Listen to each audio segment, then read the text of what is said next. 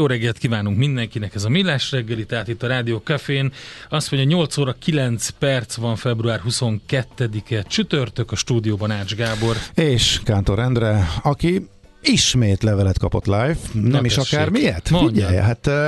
Sziasztok! Úgy látszik, nagy és pozitív változás állt be az Endre műsorvezetési stílusában, és ez roppant örvendetes a hallgatói oldalról a közelmúltban tapasztalt frusztrált időszakához képest. És igen, így szeretünk mi téged, Bandi. Remélem, egész napra nem fogok földobni erre a vonatra, a napodat. Érzem én, hogy cibálják a bajuszomat, de nem. Tehát nagyon szépen. Mit cibálnak? Nagyon nem szépen. Azt írták, hogy Regi Ede. Nem azt írták, hogy Pikírt. Szuper Pikírt, igen.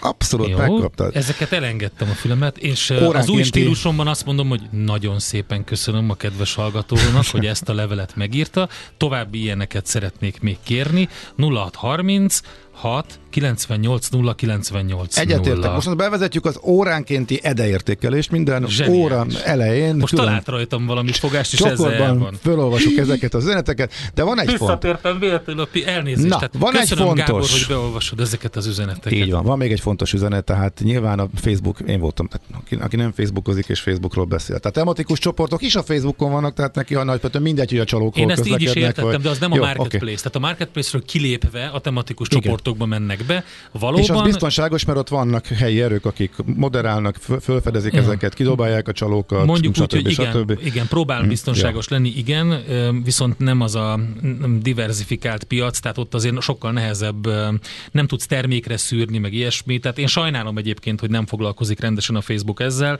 mert maga a Marketplace az egy jó hely volt, most már inkább egy feketeöves pálya, ahol folyamatosan rugdosni kell ki két lábbal a csalókat.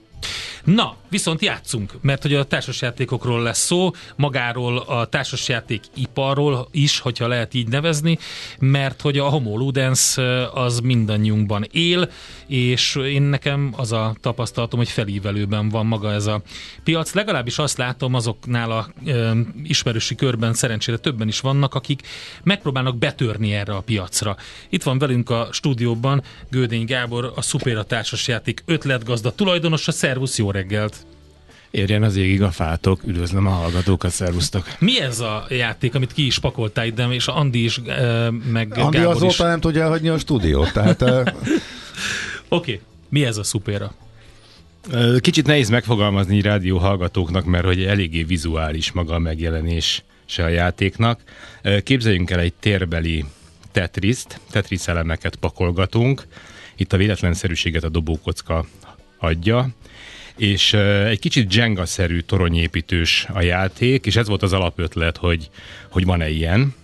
Tehát ugyan, mint egy Jenga, fa elemekből áll, de közben ezek az elemek olyan elemek, mint a térbeli Tetris elemek, és ezeket kell egymásra tenni. Így van, az egymásra tevésnek az érdekessége az az, hogy ha vízszintes és a függőleges síkokba gondolkodunk, akkor ezek az elemek szétcsúsznának oldalra, ezért az egész a sarkára van állítva. És innen kezdve van egy alapelem, ami egy kicsit ilyen fészek-szerű. Ez mondjuk egy nagy kockának a sarkára van állítva. Aki ezt megérti, így van. Igen. Én látom, de leírni nem tudtam volna. Hát, hogyha beírja valaki a keresőbe, hogy play, vagy azt, hogy Szupera, vagy azt, hogy érjen égig a fa, vagy társasjáték Szupera, akkor meg fogja találni, úgyhogy így könnyű. Én játszottam már vele. Bocsánat, a dobókocka az hogyan ide? Ez az. Hogy jön a dobókocka? A dobókocka fogja megmondani, hogy milyen alapú elemet rakjunk le. Van 5 fajta elemünk, hogyha 1-es dobunk, akkor mondjuk az I betűszerű elemet kell lerakni, hogyha 2-est, akkor ezt a Z betűt, ha 3-ast, akkor az L betűt, és így tovább, ha 6-os dobunk, akkor bármit lehet rakni. Aha. És egy fontos szabály, hogy a saját fánkat építjük, ugye 3 különböző színű fa játszik, nevezzük őket büknek, mahagóninak és diónak, és mindenki úgy rakja le az elemeit, hogy a saját korábbi eleméhez hozzáérjen. Ez az elején nagyon érdekesen, viszonylag stabil ez az elem, viszont ahogy nő az építmény, ez egyre nehezebb lesz. Én javaslom, Andi, hogy te legyél akkor mondjuk a bükén, meg leszek a dió. Oké, tehát ezt lehet játszani ketten, lehet játszani hárman, csapatban is lehet játszani, és a Jenga dolog vonal az ott jön be, ugye, hogy addig építheted a fádat, amíg nem dől össze az építmény, amit csináltál. Gondolom, akinél összedől az építmény először, az vesztett. Így van, az értelemszerűen vesztett. figyelmeztet, hogyha nem dől össze az építmény, akkor pedig akinek a fája a legmagasabbra nyújtózik, az nyert, ezért köszöntöttem úgy mindenkit, hogy érjen az égig a fátok.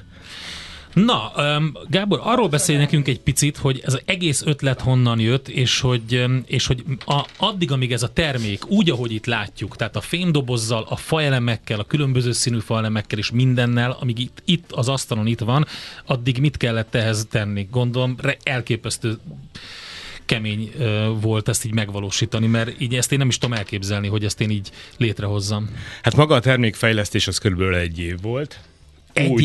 Egy év, úgy, hogy az első játék, amivel játszottunk, az ötlet kipattanását követően 16 óra múlva a kezembe volt. Tehát 16 óra múlva volt egy prototípus. De akkor gondolom, még papírlapokból raktad össze. Nem, elrohantam egy játékboltban megnézni, hogy van-e bármi hasonló. Aha. Nem volt. Viszont voltak kis ukrán fakockák. Aha. Egy ukrán játék, ami színes mozaikokat kell összerakni gyerekeknek síkban, de fakockákból. Én abból vettem sokat, és egy pillanatragasztóval beültem az irodámba, magamra zártam az ajtót, és összeragazgattam az első Tetris elemeket, meg ezt az alapelemet, hogy egyáltalán lássam, hogy értelmezhető-e az egész. Megcsináltam ezt az alapelemet, így a sarkára állított mondjuk kockának a héját, megcsináltam a kis Tetris elemeket, elkezdtem játszani, majd hazamentem, áthívtam az összes barátomat, és este játszottunk. És akkor az derült ki, hogy ez működőképes? Az derült ki, hogy ez nagyon érdekes ez a játék, és az derült ki, hogy minél többet iszunk, annál érdekesebb, és az is kiderült, hogy ezek a kis egycentis élhosszúságú kockák, ezek bizony egyre nehezebb őket megfogni. Úgyhogy például az első tapasztalat az volt, hogy ez túl kicsi, nagyobbnak kell lenni. A végleges játék, ami most itt az asztalon van, ott 1,5 centi élhosszúságú kockákból vannak összerakva. De még egyszer, hogy kattant be maga a koncepció, az egész így, mert ezek bonyolultnak tűnik. De nem úgy megy, hogy mit tudom, ülök a villamoson, vagy éppen vezetem az autót, és egyszer csak összeálltak a fejembe a Tetris kockák, így az egész minden, úgy, ahogy van. Dobokockás túlsz, játékszabályos túl. Én szeretnék egy nagy csalódást okozni a hallgatóknak, egy nagyon hasonló folyamat. Tehát én szaunázás után ültem, merengtem, egy apró kockás mozaik csempét bámultam, és akkor elgondolkodtam ezen, hogy én nagyon szerettem a Tetriszt, én nagyon szerettem a Jengát, és van olyan játék, ami a kettő mechanizmusát ötvözi, és meg lehet ezt csinálni társas játékként, és amikor kiderült, hogy nincs ilyen, akkor elkezdtem szabadalmakat olvasni, mert mondom, biztos, hogy van ilyen. És kiderült, hogy persze természetesen van rengeteg szabadalom, viszont senki soha nem állította a sarkára a világot és ezt a kockát. Úgyhogy én ezzel a misszióval kezdtem hozzá, hogy akkor én majd a sarkára állítom, és én utána néztem rá erre a társasjáték piacra, és akkor jöttem rá, hogy mekkora fába is vágtam a fejszémet. Tehát mindent rendes munka mellett, ugye? Ez csak úgy jött pluszban? Így van, aztán az élet nekem azt dobta a nagyszerű dobókockájával, hogy nekem utána volt időm ezen töprengeni, és amikor eldöntöttem, hogy én akkor ebben most belerakok pénzt, időt, akkor onnan kezdve én főállású játékgyárossá váltam. Oké, nézzük meg azt, hogy ez hogy alakult, de amit mondtál, az érdekes. Tehát erre a piacra léptél, és akkor jöttél rá, hogy itt ez nem olyan játékos, mint aminek elsőnek kinéz. Neked már volt tapasztalatod, ugye? Ilyen startup. Így van, és nagyon jó az analógia. Tehát itt is mindenki kis ötletgazdaként, startupperként kezd, és nagyon hasonlóak lehetnek az utak, amiket bejár az ember, azzal, hogy van egy olyan platform, ami egyébként motorja ennek az egész társasjátékpiac forradalomnak most, különösen a Covid óta, ez a közösségi finanszírozás. És a közösségi finanszírozásnak a nagy játékosai, kifejezetten a Kickstarter, akik most már 15 éve vannak a piacon, hát ott minden negyedik dollár az játékból születik, és azok nagy része is társas játékból, csak hogy perspektívába rakjuk, ez egy 20 milliárdos piac, ez az éves társasjátékpiac, és a Kickstarteren most már 2 milliárd dollár fölött nyertek közösségi finanszírozásból játékok. Hát de pont ezért gondolom nehéz kitűnni és megszerezni. És borzasztó nagy a zaj. Hogy épp az enyém az, ami megérdemli ezt, nem? Így van. Olyannyira igaz ez, hogy az utóbbi időben már, hogyha valakinek van mondjuk támogatóként 300-400 dollárja, hogy ő azt társasjátékra költi, akkor nem az új játékokat keresi, hanem a nagy kiadóknak a bevált címeihez készült kiegészítőket, az ő kedvenc dizájnerének a játékát, tehát nagyon-nagyon nehéz azzal a marketing gépezettel szemben mondjuk egy kelet-európai játékfejlesztőnek versengenie, ahol a több százezer dolláros, vagy $1 millió, vagy akár $10 millió felett pénzgyűjtő játékok. De hát végül is ez valójában globális tudsz egyenlő esélyekkel, tehát ha bárhonnan indulhat az ember, nem? Tehát akkor itt mit számít a Kelet-Európa? Hát kapásból azt, hogy a Kickstarteren magyarként nem indulhatok, tehát ugye ez már egy hátrány. Na miért? Magyar cég, magyar magánszemély nem indulhat. A legtöbb EU-s országot engedi a Kickstarter, minket valami miatt nem. Oh. Viszont a jó hír, hogy van már olyan közösségi finanszírozási platform, ami meg csak a társasjátékokra jött létre. Egyébként az egyik német kiadó az mögé is állt ennek a kezdeményezésnek. Ez a GameFunder nevű cégük tavaly egy olyan $56 millió játékpénzt szedtek össze a saját játékaikra, pontosabban a ötletgazdák játékaira, és náluk az első 10 játék a tavalyi évben több mint $1 millió gyűjtött. És tehát van ilyen. Neked akkor, hogy bocsánat, azt akartam kérdezni, hogy elmondtad, hogy összeragazgattad ezeket az elsőket, és volt prototípus, meg hogy gondolom a folyamatos ilyen tesztelgetésnél kijött az, hogy mit, hogyan kell csinálni. És hogyha ekkora verseny van a piacon, meg ez ennyi pénz, akkor itt azért kiemelt figyelmet kell fordítani arra, hogy ez ötlet, az ne úgy történjen, hogy ez megvan ez az ötlet, majd utána találkozol, hogy az egyik nagy német gyártó, aki fajátékokat gyárt, az előjött a piacon egy ilyennel, irgalmatlan tőkével a háta mögött. Hogy lehetett ezt legyártani? Igen, az első prototípusokat azokat magyar asztalosok készítették nekem, majd utána az hamar ugye számolgatások eredményeképpen megszületett, hogy én mindenképpen saját kiadásba gondolkodtam. Pont azért, mert nincsenek meg azok a $10,000, amiből $100,000 lehet csinálni a Kickstarteren. Tehát úgy működik a matek, hogy 0 forintból $30,000 nem lehet csinálni most a Kickstarteren, társasjátékkal, viszont pár $10,000 lehet pár $100,000 egy jó játékkal. Pont azért, mert hatalmas a zaj, látszódni kell. Mondok egy példát, meg kell venni influencereket azért, hogy értékeljék a játékot, ők pénzbe kerülnek. Azért, hogy egyáltalán társasjáték közösség inger küszöbét kérdeztem valahogy, mi a kezdeti felfuttatásnak a módja, de az influencerek például ebben a térben ez nagyon igaz. Tehát akkor a saját gyártásban, de ez nem azt jelenti, hogy te csinálod a saját gyártásban, a műhelyedben csiszolgatod ezeket az elemeket. Megint csak érdekes, de pont azért, hogy valamiféle jogvédelmet kapjon a játék, ezért ezt a kezdeti limitált kiadást, amivel most a magyar piacon megjelentem, hát ezt én festem. Én ragasztom. Pont azért, hogy Kínában, ahonnan érkeztek az alapalkatrészek, senki ne tudja, hogy mi ez. Ja, igen. Tehát ez nem úgy működött, hogy leadtad a specifikációt az Alibabán, hogy ezt szeretnéd, és akkor jaj, érdekes, megjelent 15 másik ilyen. Így van, úgyhogy ez például a piacra lépéshez szükséges iparjogvédelemnek az egyik fontos lépése, hogy lehetőleg jó, minél kevesebben tudják, ez, hogy mi ez. Hogy ők mondjam, nekem fabetüket gyártottak. Viszont limitálja a kibocsát. Mennyiséget. Ez egyértelmű, ez abszolút limitálja. Nagyon komoly korlát most az, hogy az étkező asztalon hány darab elefér el, így a hortobágyi húsos palacsinta mellett. Viszont egy limitált kiadásról beszélünk, ami igazából még a validáció. Tehát, hogy most piaci validáció. Így van, így van. Én azt mondtam, hogy ha a magyar piacon el tudom adni ezt a 390 darabot, gyorsan, tehát nyilván ezt nem életem végéig szeretném árulni, akkor érdemes ezt külföldre vinni, külföldre pedig már vagy egy kiadó segítségével vinném, vagy pedig közösségi finanszírozás segítségével, mert ugye ez a két értelmezhető út van.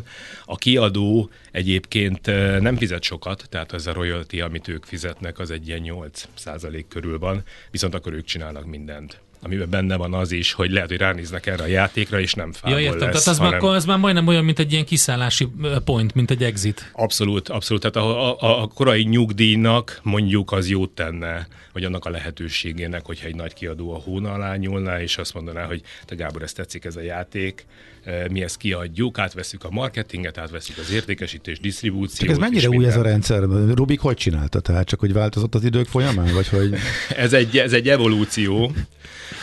Az, hogy például a Jenga hogy csinálta, az nagyon érdekes, tehát hogy nekik is évekbe telt, ez egy skót nő egyébként, aki kitalálta, vagy hölgy, aki kitalálta a Jengát, valami afrikai országban, Tanzánia, Zimbabwe, nem tudom, hogy hol élt ő akkor, és a családja játszotta már ezt a játékot, hogy innen eljutni odáig, hogy nekik szabadalmaik vannak, és a Hasbro most ezt a szabadalmat kezeli, és a jogokat kezeli, idáig évek, majd, hogy nem egy évtized volt, és nyilván közben neki is azért komoly jelzálogok kerültek a házára, hogy ide eljusson. Piaci validáció. Mik a tapasztalatok eddig? Igen, hol tartasz most?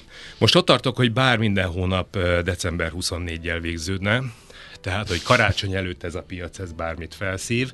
Nekem volt olyan körülbelül 6 napom arra, hogy erre felkészüljek, mert hogy megcsúszott a szállítás Kínából, úgyhogy elég későn kezdtem hozzá.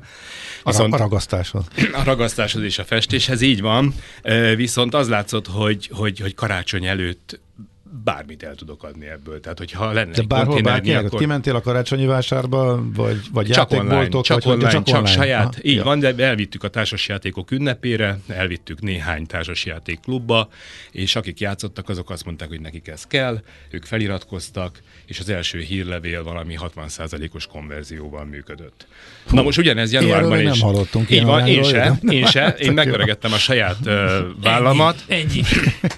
Így van, és azt hittem, hogy akkor ez egy egyenes út lesz a győzelemhez, viszont eljött a december 26-a, amikor elégedetten bontották ki a fa alatt a játékot, és játszottak vele rengetegen, viszont január-februárban valahogy a pénztárcák azok másfajta vásárlási igényeket kezdtek kielégíteni, és most van az, hogy megint valami felfutást látok, úgyhogy a január-február az azért vérverítékes online értékesítéses tapasztalatszerzéssel ment el nekem.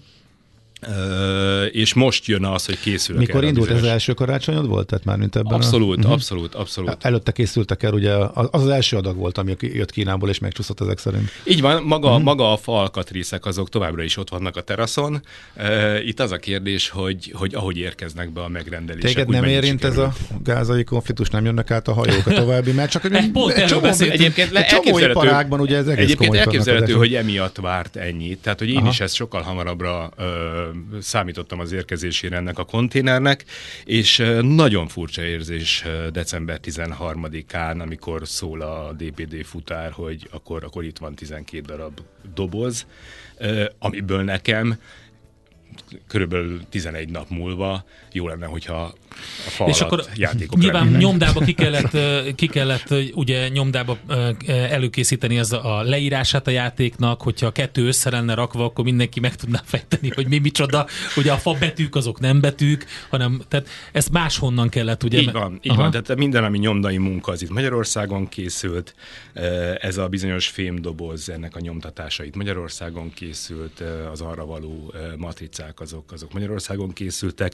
Nekem annyiban viszonylag egyszerű a dolgom, hogy például az a design grafikai munka, ami a játék körül kötelezően megjelenik, azt én el tudom végezni. Tehát, hogy például egy gyártás fejlesztésben, egy ilyen korai prototípus piacra vitelében mondjuk rengeteg költséget meg tud fogni az ember akkor, hogyha minél több mindent saját maga csinál. Okay, most szeretnél elérni arra a szintre, hogy gyorsan elfogyott, és még nem ért ide a következő hajó, és hogy hiány van, vagy hogy mi lenne az optimális? Az optimális helyzet az az, hogy ebből a néhány száz darab limitált magyar szérió eladásából egy olyan erőforráshoz jutni, nevezzük ezt pénznek, hogy egy saját Kickstarter kampányt el tudja kiindítani. Tehát, hogy az látszik, hogy pénz nélkül nincs értelme. De külföldinek átszázva magad, vagy hogyan? Mert ha magyar van, nem lehet magyarnak. Így van. Illetve vannak ügynökségek, vannak kiadók, akik társasjátékot adnak ki, velük összeboltolva. Akkor ez a második szint ezen a speckópiacon. Így van. És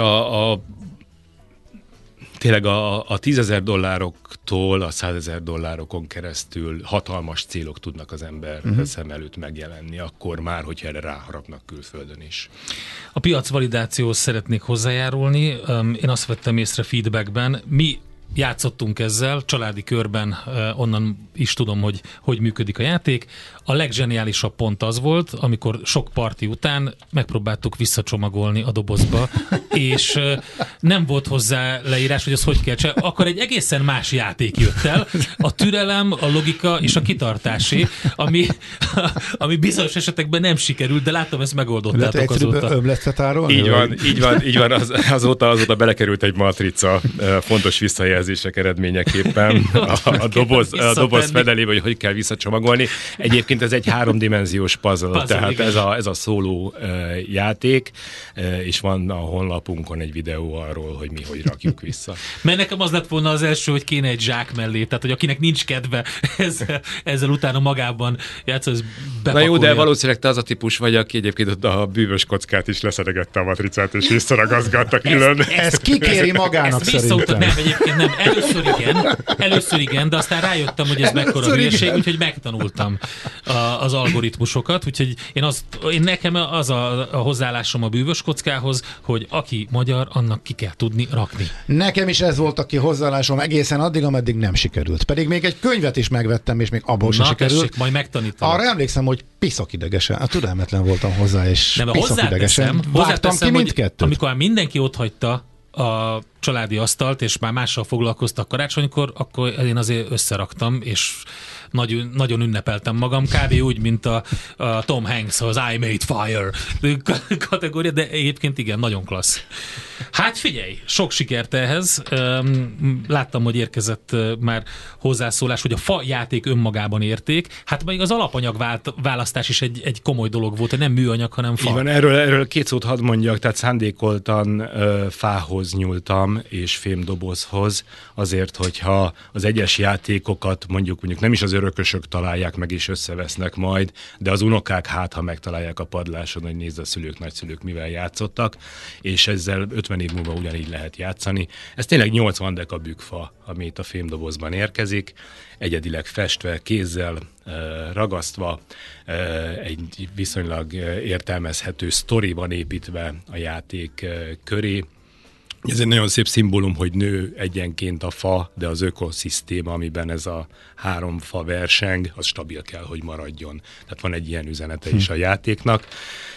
Természetesen gyerekbarát viasszal vannak bevonva az elemek, és igyekeztünk egyébként egy fenntartható, környezettudatos gyártást beállítani már most a korai szakaszban is. Szupera, tehát aki rákeres, az meg fogja találni. Andit, azt elvesztettük, ő azóta csinálja, építi a saját pályát. Lesz hírek azért a következő óra. Gábor, nagyon szépen köszönjük. Én köszönöm a lehetőséget, és továbbra is érjen az égig a fátok. Legyen így. Gödény Gábor, a Szupera társasjáték ötletgazda, tulajdonosa volt itt velünk a stúdióban, és magyar logikai játékról, még hát ilyen társasjátékról volt szó, meg a magáról a piacról. Az agy sokkal hajlamosabb elsorvadni a túl kevés használattól, mint elkopni a túl soktól. Millás reggeli. Jé, hát ez meg micsoda? Csak nem. De egy aranyköpés. Napi bölcsesség a Millás reggeliben. Ezt elteszem magamnak. És Arthur Schopenhauer 1788-ban született ezen a napon. Rengeteg eszméletlen jó mondás, közül egy kicsit viccesebbet, de elgondolkodtatót találtunk. Bármelyik buta kölyök el tud taposni egy bogarat, de a világ összes professzora sem lesz képes arra, hogy újat teremtsen. Hát mondjuk ez 1800-as években ez biztos volt, most meg már nem biztos. Minden esetre a maga az egész mechanizmus az értető, tehát igen, a pusztítás az egyszerűbb, mint a teremtés, de érdemes Schopenhauert olvasni, egyébként ennél sokkal velősebb gondolatai vannak. Hamarosan jön Várkonyi Gábor, autópiaci szakértő, megérkeztek az első hivatalos számok a tavalyi év európai eladási eredményeiről, márka szinten, modell szinten, ezt fogjuk elemezni. A műszer neked egy fal, a garázs egy szentély. A sebről a váltó jut az eszedbe. Zavar, ha valaki ellenmondja a rükvercet? Akkor neked való a futómű, a Millás reggeli autóipari rovata. Hírek, eladások, új modellek, autós élet, kressz. Itt van Bárkonyi Gábor a stúdióban. Szia Gábor, jó reggelt! Jó reggelt, sziasztok! Na, hát megérkeztek a számok. Márka szinten, modell szinten mind a kettő tartogat érdekességeket, de úgy alapvetően nézzük a 2023-as európai értékesítéseket. Igen, szerintem ez azért érdekes, mert ugye van az emberek fejében egy kép arról, hogy miből adnak el sokat, meg mik az alapvető trendek, meg egy-egy márka hol áll, már csak azért is, mert mondjuk megszoktuk az elmúlt 10-20-30 évben, hogy szerepel valahogyan egy márka, és most már azért elég jelentősen látszanak annak a jelei, hogy mondjuk bizonyos márkák, amelyeket tömegmodellként értelmezett a köz, azok kezdenek kiesni ebből a szerepből. Bizonyos márkák meg egyszerűen a semmiből följöve, vagy majdhogy nem a semmiből följöve, egy teljesen más pozícióba kerülnek. Ráadásul ugye, hogyha valaki a magyar viszonyokhoz van szokva, akkor nagyon sok minden meglepő lehet, hogyha az összeurópai dolgokat nézzük. És akkor... Na nézzük akkor, mik a meglepők? Jó, kezdjük márkákkal. Vagy kezdjük modellekkel? Nem, a márkákkal kezdjük. Igen, így van. Hátulról, alulról, nem? Alulról szeretnél? Alulról, szerintem mindig az izgalmas, okay, hogy szépen hát, előre. Mi van a tizedik helyen? Mi az alja? Tehát a tizedik. Igen, csak az első tíz. Az első tízről beszélünk. Megkönben itt holnap estig magyarázhatnánk azt, hogy 500 modellből, meg nem tudom, márkából mi hogy áll. Na, a tizedik, szerintem az egy tök jó példa arra az egészre. Egy olyan márka, ami alapvetően a cégautó volt 30 éven keresztül Európában, a volumen márka, az egyik legnagyobb európai per amerikai gyártó, aminek a modelljeit mindenki előszeretettel vásárolta, és szép lassan kiszalámizta magát a személyautópiacról. Ez a Ford. Fú, igen. Opel jutott eszembe, de nem, az volt a cégben nem volt annyira. Igen. Képzeld, okay, hogy az Opel nincs a top 10-be Európában. Ezt se gondoltad volna, ugye az Opel, ami a magyar agynak, főleg a rendszerváltás után sose Opel. Hát meg a tömegautó volt. Hát, tehát ugye a Szent Gotthárdi sztorival. A megfizethető, igen, a minőségileg jó autó, és az olcsó fenntartású autó, ezek ugye volt ezekből ugye, hogy is mondjam, ez a gyorsat, olcsón jót, ebből a kategóriából, ez még valahogy működött ez a háromszög, ebből most eltűnt egy pár, ugye az Opel szintjén, de ez sajnálatos, mert tényleg... Nincsen top 10-ben, szóval a Ford, gyerekek, a tizedik. Hát figyelj, miért az ez új az cégautó is ott van a végén? Új autóeladás. Igen, 2023, ja. És a volument is mondom mellé, 552 ezer autót adtak el Európában. Félmillával. Aha. De azért mindezt úgy, éppen gondoljatok bele, most ha csak a Fordról beszélünk, ugye olyan legendás márkák, vagy modell nevek tűntek el, mint a Galaxy, mint az S-Max, mint a Mondeo, a Fiesta gyakorlatilag ugye eltűnőben van, vagy már eltűnt. Na miért? Egyszerűen ugye ezekkel az emissziós normákkal, CO2 szempontból nem feltétlenül éri meg ezeket piacra dobni, ráadásul ugye olyan hatékonysággal kéne gyártani, és olyan költségszinten, és ugye abba az árspirálban ők tekerték magukat az Opel-el együtt, tehát hogy az eladások volumenét, hátországát azért alapvetően az elmúlt mondjuk 20 évben az olcsóbb árak jelentették elsősorban. Hát ebből el kell mozdulni, ebből a sarokból, és ugye a Ford esetében ez úgy fog kinézni a jövőben, hogy alapvetően azokat az amerikai modelleket, amelyeken szép nagy marzs van, azokat próbálják itt Európában is jó áron értékesíteni, tehát a nagy SUV-okat, a Mustangot, ezeket a signature autókat gyakorlatilag, jó, és hát villany oldalon... annyira lehet, hogy nem is zavarja ezt. Mert hát ugye... igen. Illetve hát ugye ők léptek ebbe az irányba, hogy föntartsák a profitabilitást, világos. 9. helyen egy olyan gyártó van, amely ugye koreai autó ként egyedüli, mert ugye a Hyundai sincs benne a top 10-ben. A Kia, így van, de hát ugye a kettő azért mégis csak szorosan együttműködik, csak ugye alapvetően a Kia ízlés szempontjából jobban koncentrál az európai márkák, vagy az európai piacra, a Hyundai meg inkább az észak-amerikaira, hogyha kettőből lehet egy ilyen osztást csinálni. Egyébként nagyjából a Ford szintjén vannak 555 ezer autóval. Peugeot már egy érezhető mértékkel arrébb van, 635 ezer autóval a 8. helyen van, és a Peugeot megelőzi viszonylag egyértelműen egyébként a Skoda. A Skoda az 670... Hát az is ott van a vége fele, 7. nem? Igen, de ugye... Az új cégautó. Így van. Csak... És azzal jön föl. De nem csak nálunk Octavia, mint cégautó, az egész Európa... Az szerte egy kifejezetten izgalmas dolog, meg hát ugye nekik megvan a teljes kis SUV palettájuk, amire megint csak szükség van, megvan relatíve vállalható villanyautójuk, sőt azt lehet mondani, hogy szerintem a VW koncernen belül a legizgalmasabb villanyautó az náluk található, vagy a legkellemesebben megcsinált ugye a Enyaq szerepében. Uh-huh. A Skodát előzi a Renault, ami ugye megint csak a magyar fejekben kevésbé van meg. Tehát hogy a Renault-nak a brand awareness sztoria az Magyarországon egy picit szerintem kikopott az elmúlt időszakban, most egy... Átvette a Dacia. Is egyébként. Az a helyzet, hogy pont ugyanazt a kategóriát célozta legfőképpen a kettő. Ugye ez a családi, kicsit ilyen egyterű, vagy SUV-re hajazó valami, ez egyértelműen Renault volt korábban. Szerintem utoljára a Megane volt menő itthon. Na hát Megane is olyan, amit már nem feltétlenül, kapsz. Hát azért. De mármint, hogy nem az volt csak a menő Megane, és a Scenic, szerintem... így van, abszolút. Igen. A Scenic az egy nagyon nagy dobás volt a 90-es években, ugye ez volt az első olyan egyterű, ami az átlagember számára elérhető áru autó volt. Mm-hmm. Voltak korábbi egyterűek ebben a kompakt kategóriában, de 97-ben a Scenic az egy nagyon-nagyon nagy dobás volt. Meg hát azért ne felejtsük el, hogy Kelet-Európában az olyan autókkal, mint a Thalia, ami kifejezetten ugye ez a kispénzű piacra készült. Így van, hát ugye ezt váltotta fel a Dacia gyakorlatilag. Igen, így vezették át, így vezették vissza a korábban. Tök ügyesen egyébként. Én azt hittem volna, hogy egy ennyire pusztulat márkával nem lehet visszatérni, és simán lehetett. Már hogy a Dacia-val. Most a régi rendszerből való élmények. Már bocsánat. Hát azért más volt ugye a Skodát elindítani ezen az úton, ami azért nem volt. De tetszett a befőttes üveg, amiben volt a hűtőfolyadék. Hát meg, hogy újra össze kellett rakni, meg ilyenek. Tehát, igen. 5. kérlek szépen a Mercedes, ami azért meglepő szerintem a legtöbb ember számára. 702 000 autóval a top 5-be be tudta magát verekedni a Mercedes úgy, hogy gyakorlatilag a volumen kategóriát kezdik elhagyni. Tehát a kisebb, megfizethetőbb, átlagosabb autóik, ugye A osztály, B osztály és társai, ezek azért inkább a visszafelé menő ágat képviselik. BMW elég egyértelműen előzi 725 000 darabbal a Mercedest, és ezelőtt van nem sokkal az Audi. Ami azért meglepő, mert az Audinak azért a modellpalettája az saját bevallásuk szerint is öreg. Tehát az elmúlt időszakban a vezetői válságok egymás utáni történéseivel gyakorlatilag az Audi egy picit inkább az árral tud versenyezni, mint a modellek frissességével. Hát én inkább az Audit lepődtem meg, de Mergeo alá raktam volna.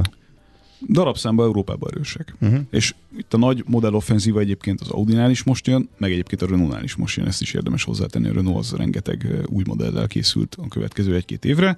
Második a Toyota, ami azért érdekes, mert a Toyota az hagyományosan inkább ott tanyázott az elmúlt években, ahol mondjuk most a Kiát meg a Fordot látjuk, tehát a top 10 vége felé. Ennyire följött. Megdolgozzák ezt a piacot rendesen, mert hogy lassan nincsen már olyan márka, ami megbízhatóság és alacsony fenntarthatóság szintjén és értéktartás szintjén ezt a csomagot ezzel a konzekvenciával végig tudja vinni, mint a Toyota. Aha. Ráadásul minden niche-be beléptek. Tehát itt is rengeteg kis crossover, rengeteg olyan klasszikus, hagyományos cégautónak működtethető autó van, ami vagy így, vagy úgy, de nincs meg más márkáknál. Vagy nincs meg ezen a spektrumon más, egy márkánál. És a Volkswagen az első. Hol a bömes? A negyedik. Arról beszéltünk. Ja, igen. Beszéltünk. Volkswagen viszont elég súlyosan előz márka szinten mindenki mást, mert hogy a második a Toyota 819 000 darabban, az első meg a VW ugye 1.343.000 darabban. Igen, az megtartotta Európában azt a pozíciót, nem? Amit korábban is birtokolt, legalábbis én úgy emlékszem, hogy a VW volt az első helyen, de tehát látszik a számokon, hogy itt azért ez nagyon erős. Meg hát koncern szinten is, ugye, hogy most ezt hozzáadjuk az Audit, hozzáadjuk a Skodát, hozzáadjuk még a Seatot, hát akkor tarol mindent. Tehát, hogy... Na de viszont, hogyha még maradt egy kis időnk, akkor márka szinten még egy kicsit lubickoljunk, azért itt az első 3 hely elég jó, vagy első 4 akár. Emblematikus, mondjuk azt. Tehát... Hát mondjuk az első modell szinten. Már megint itt, hát nincs is annyi időnk, hogy végignézzük. A 10. az Octavia 160 000 darabbal, ugye ez azért is volt 23-ban ennyire jó, modell szinten, mert mostanra jöttek meg azok az autók, amiket 22 óta nem tudtak leszállítani. Tehát az Octavia az egy nagyon erős boostot kapott itt a tavalyi évben. Az 500-as Fiat 173 000 darabbal azért érdekes, mert ugye nem sokáig lehet már kapni.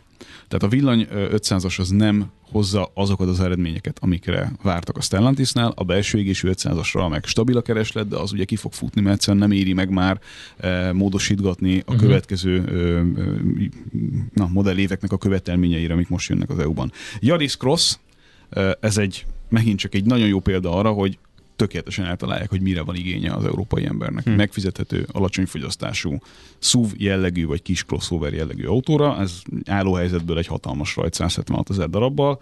A Golf, ami azért mindig az elsők között volt, vagy az első Németországban, itt 40-50 éve, lassan ugye 50 éve vezeti szinte az eladási listákat. Hányasnál tartunk? Egyes Golf? 8-asnál vagyunk.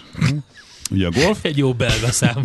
Igen, a Golfot lassan, vagy a Golf szerepét lassan átveszi a T-Roc, a kis SUV, ami egyébként a harmadik helyre katapultálta magát.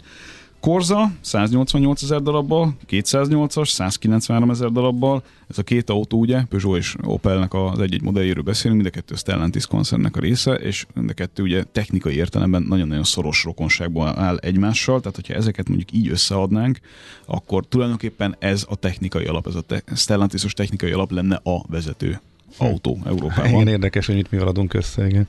Ugyanaz a két autó műszakilag alapvetően. Clio, ami ugye megújult 201 000 darabbal a top 4-be beverekedte magát, Clio 201, T-Roc 204, nem mint hogyha ez nagyon sokat számítana, és akkor az izgalmas meglepetés, ami nem annyira meglepetés, mert ez az autó nagy valószínűséggel idén benne lesz az elsőben, vagy az első lesz, egész pontosan, ez a Sandero. Dacia a második helyen. Messzívas. Igen. Tessék. Össze-európai szinten. Igen. Ah. Igen. 234 000 darab Sanderót adtak el Európában tavaly. Ugye ez jelzi azt, hogy ha nem cégautóvásárlókat nézünk, hanem a privát vásárlók valós igényeit és a privát vásárlók valós pénztárcájának a limitációit, akkor a Sandero az egy nagyon-nagyon attraktív csomag továbbra is. Első pedig nem más, mint a Tesla Model Y 251 000 darabban. Ez is jelzi azt? Igen. Ez is jelzi azt, hogy ez mit jelez? A Tesla esetében? Igen, mert ugye ott az elterjedt az, hogy különböző támogatások miatt vették cégautónak is. Ez most is így van. Nyilván itt vannak nehézségek, amióta Németországban nincsenek ezek a hatalmas kedvezmények, de ugye a Teslánál sose felejtsük el azt a részét a dolgoknak, és az ember relativizálja, csak egy kicsit kontextusba helyezi a dolgot, hogy ők tulajdonképpen 2 modellel operálnak, és a 2 modellból is igazából inkább az Y az, ami érdekes az emberek számára, de a másik oldalon azt is hozzá kell tenni, hogy a BYD és a Tesla együtt több villanyautót adott el Európában tavaly, mint az összes többi gyártó összesen. Ez pedig azért szerintem egy eléggé, megdöbbentő adat, és mindenféleképpen gondolkodásra kell, hogy késztesse a többi autógyártót, mert én stabilan hiszek abban, hogy 2035-öt nem fogjuk tudni megcsinálni, de azt ugyanúgy gondolom, hogy az a 30-40%-os egyértelmű erős villanyos piaci részesedés a következő mondjuk 5-10 évben, az itt lesz, és hogyha ebből ennyire nem tudnak kiszedni maguknak semmit a legacy autógyártók, az probléma. Mert akkor tényleg elviszi a Tesla és a kínai konkurencia ezt az üzletágat. Éppen ezért egyébként most beszélnek olyan dolgokról, marra érdekes, neked tetszeni fog, hogy egy európai Airbus-szerű konglomerátumot kéne létrehozni európai autógyártókból, ahol az ős ellenségek összeállnak azért, hogy olcsó villanyautót tudjanak csinálni. Nem hülyeség. Igen, de ebbe egy ilyen nagyon wide broad történet van, tehát itt a Stellantis, a Renault és a VW csoport közösen. Haszta. Tehát ugye a klasszikus francia-német tengely kvázi némi olasz segítséggel. Aha. 20 000 euró körüli villanyautókat kéne hozni. Mindenki belerakná azt, amiben jó, és fölül tudnak emelkedni az egókon, meg nyilván kivezesse meg. Kénytelenek lesznek. Akkor ez itt jó. Kénytelenek lesznek, mindenki arról ír. Ez ki fogja kényszeríteni, nem? Az utolsó lövés van. Tehát, hogyha ez nem jön be, és az EU-s policik nem változnak, akkor ki fogják magukat lőni a holdra.